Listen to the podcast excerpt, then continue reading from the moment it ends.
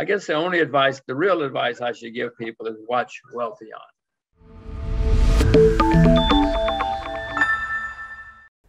Welcome. I'm Adam Taggart, founder of Wealthion. I'm recording this video at the end of December 2021, and I've got to say, it's been a heck of a year, folks. Since this YouTube channel launched in April, I've recorded over 100 videos with the top experts in economics, investing, and personal finance. I've had an absolute blast and learned a tremendous amount, as I hope you have too if you've been a regular watcher of this channel.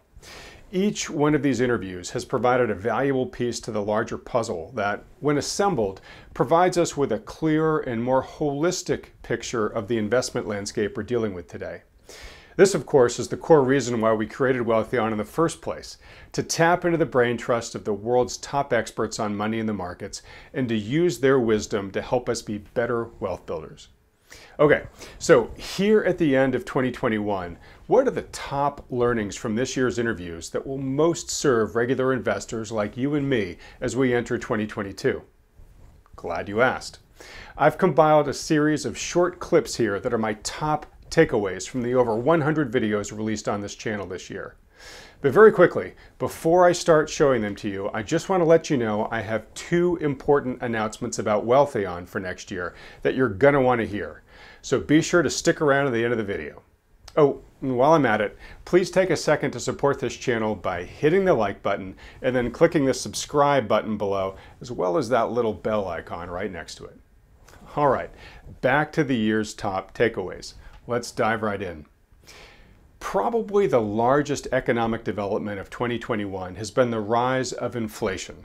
The Consumer Price Index began the year at only 1.4%. It's now at 6.8%, the highest in 40 years, and it appears to still be rising. Today's hot inflation is a direct result of the tens of trillions of dollars worth of both monetary and fiscal stimulus that have been issued by world central banks and legislatures since the COVID pandemic broke out in 2020. It's also been made worse by input shortages resulting from supply chain disruptions caused by lockdowns and other ripple effects as governments have struggled to deal with the virus. So, the key question investors are asking themselves today is Will inflation get worse or better in 2022? On the supply, supply chain side alone, macro analyst Wolf Richter sees the shortages persisting well into next year and potentially beyond.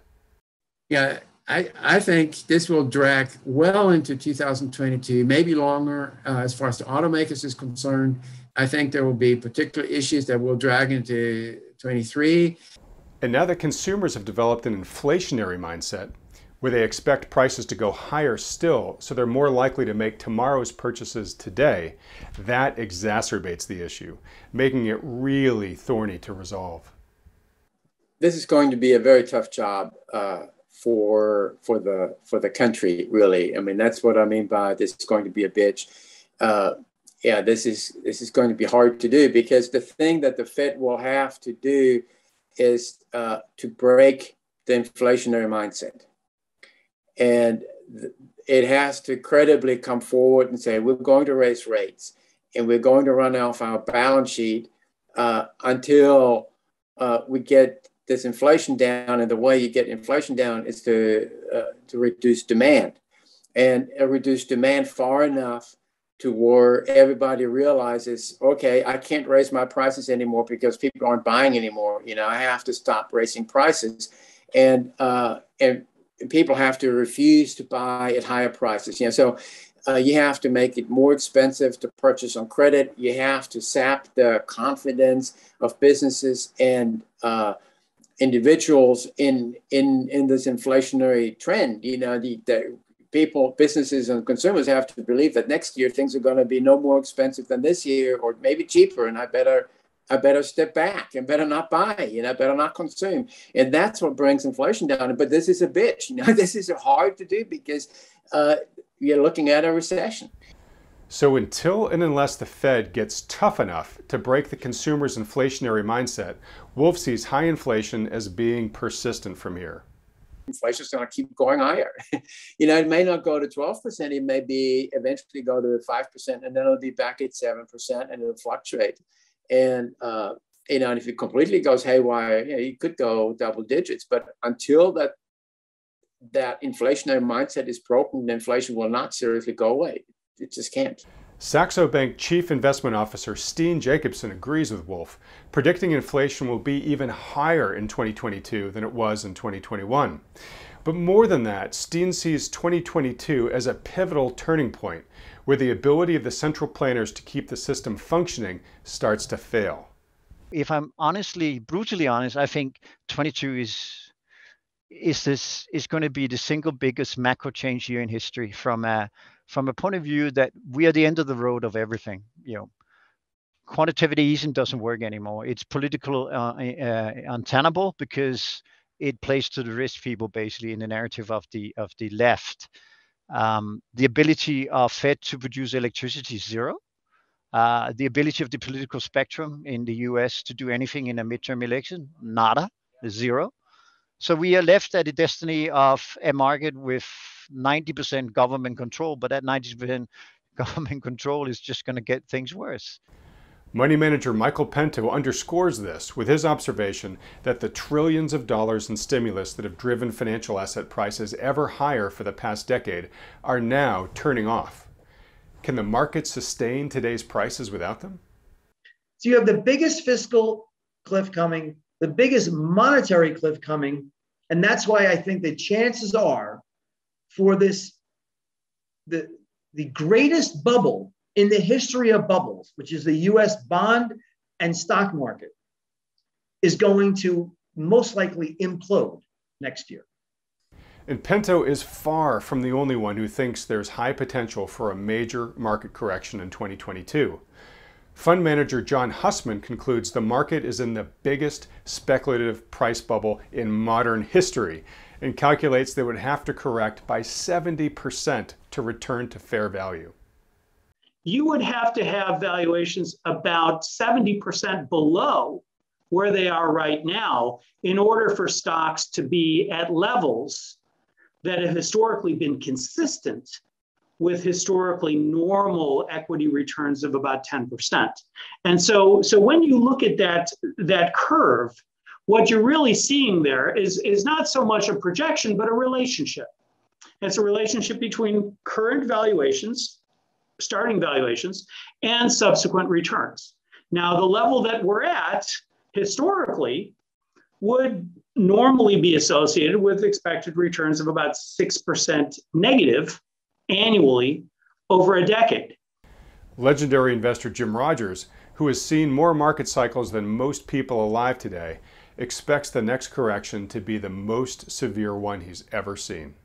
But Adam, I know this is going to end very, very, very badly. To repeat, the better it gets, the worse it's going to get when it comes to an end.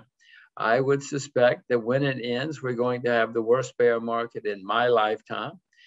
And not to be outdone, trend forecaster David Hunter predicts the next bust will be the worst in history. Not only am I calling for a bust, I'm saying the potential is there because of the leverage I mentioned. The potential is there for this to be the largest global financial um, crisis in history just the size of the leverage on the system and the missteps that I think could happen here, uh, or the fragility that could lead to things unwinding quickly, we could have something bigger than 2008 9. For those wondering just what David means by all this, he breaks things down here. I would say I think the odds are that this bust is contained pretty much within a, like a 12 month period and I'm talking about from a standpoint of the statistical bust, the negative GDP part of the bust, um, and the you know the involuntary liquidation cycle. I think most of that will be kind of within a 12 to 18 month time frame, probably closer to 12. Um, you know the market, the bear market, I think will be faster than 2008 nine, uh, and particularly the the bulk of it that in 2008 9, the biggest part of the bear market, even though it started in 2007 or topped in 2007, the, the bulk of the bear market was you know, October or late September 2008 to March of 2009. So using that as kind of the bulk of a bear market, I think this one could happen faster than that. Um, so, you know, um, peak to trough, you could be down 80% and you could have it happen in, you know, six to nine months time frame. Now, I admit, these warnings of a historic crash sound dire, and we need to keep in mind that no one has a crystal ball. No one knows exactly what's going to happen in the future. But when this many smart, successful investors are this worried, well, that sends a pretty strong signal that the status quo may indeed change soon, and that the smart investor should start preparing for that now. As macro analyst Grant Williams puts it, there's a high cost for waiting too long to take action. And the world is changing by the day on every facet. Put inflation aside, it's changing politically, right? Society's changing. There, there are so many changes happening right now. Um, on, on, every level of this three-dimensional chess game that we play every day, that you, would be crazy to miss that. And, and so it, it just means you can't just wake up every morning and assume today is going to be like yesterday, because very slowly and very subtly, all our todays have been very different to our yesterdays for quite some time now around the fringes. And gradually that's becoming a, more and more apparent to more and more investors. And they're doing something with their capital. They're making decisions, they're making adjustments, they're making changes to their portfolio. And eventually, the fact that today is constantly different to yesterday dawns on enough people that you get this sudden shift and everybody tries to get on the other side of the boat. And that's that's the thing you want to avoid. You want to make those decisions before that kind of um, that that occurs to to the majority of investors. Okay, so what changes exactly do we need to prepare for, and how should we prepare for them? Well, for one, as we've already discussed, it sure looks like a continued rise in the cost of living is ahead of us.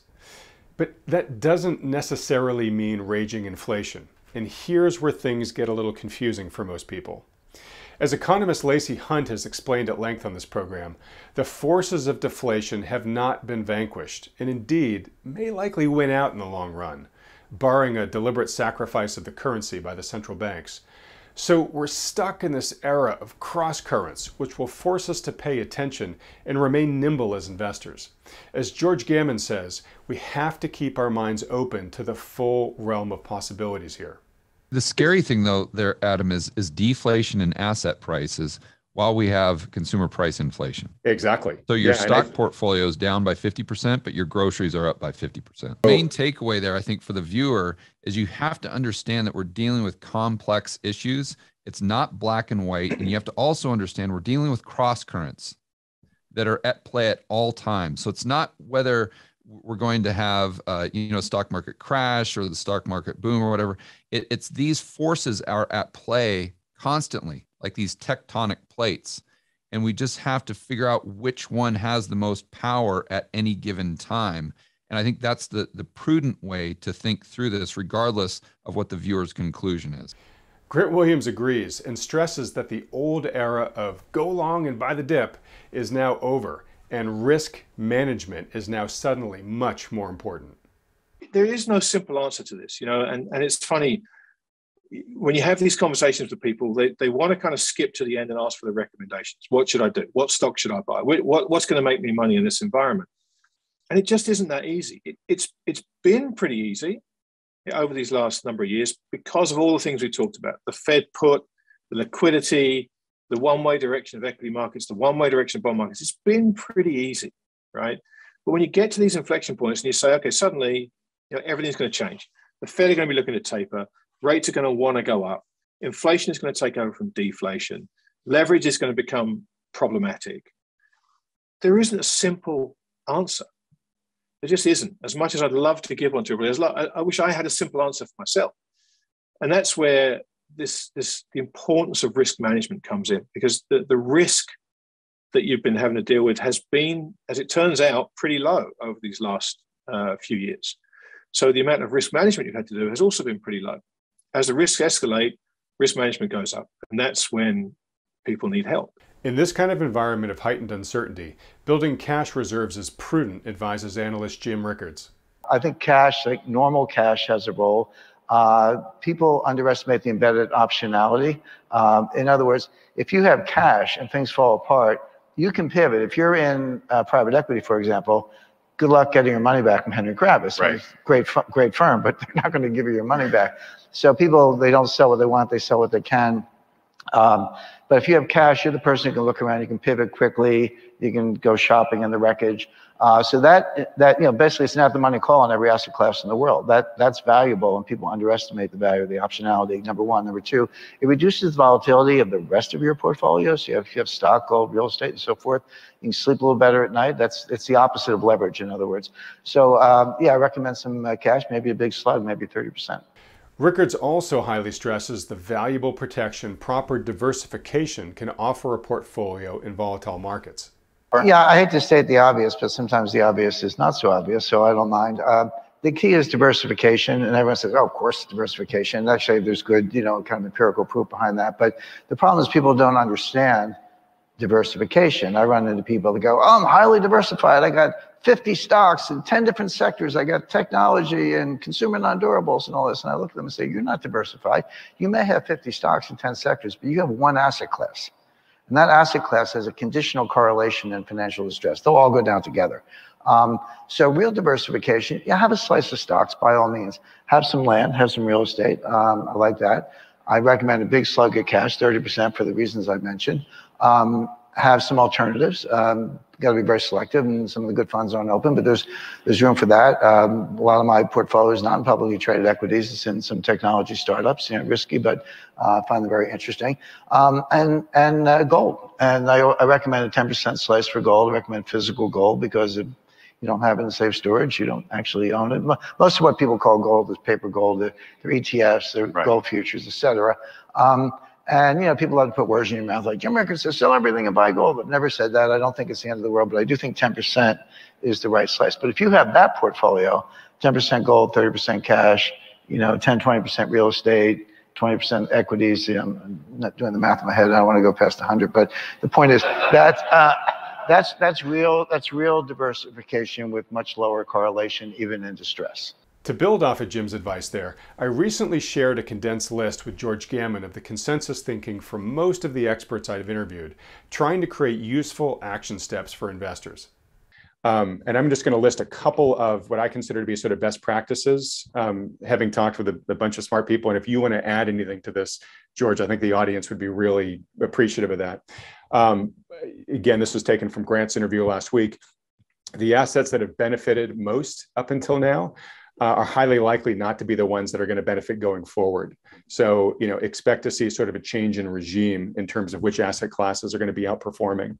Um, you and I spent a lot of time talking about inflation, and uh, uh, you know, from an economic standpoint, at least, you, you gotta you gotta figure out how to protect against it. And you and I were talking about finding um, investments that give a yield and ideally give an inflation adjusting yield. And that can be income producing real estate, it can be tips, it can be deep value uh, stocks that are priced reasonably that issue dividends. Uh, it even can be T bills. Um, uh, hard assets, obviously, things that have intrinsic value that can't be inflated away. Um, a huge part of that, and you know you mentioned gold and silver, and some people would throw crypto in there as ways to sort of protect against dollar devaluation. I feel much more confident opining about the, the precious metals and the cryptos because I understand them a lot more. And the cryptos, so much speculation has gone into that place. They might be very good um, protectors against dollar devaluation, but but maybe only if you get in at a more rational price than they are today. And I don't know what fair value is for those, so I'm not going to tread too much in there. Um, I think too, you need to to have some positioning against a market crash. And we talked about the importance of the optionality of cash, even though it hurts to hold it in an inflationary environment before a market correction happens.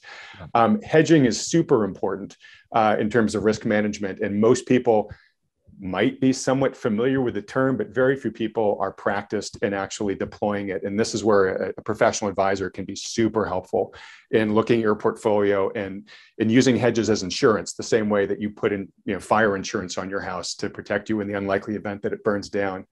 And then last in that bucket, volatility volatility right now is about the only asset out there right now that is negatively correlated with the markets. Everything else is trading in tandem, and uh, volatility can give you some really powerful protection. You don't need a lot of it in your portfolio um, to give you that that protection.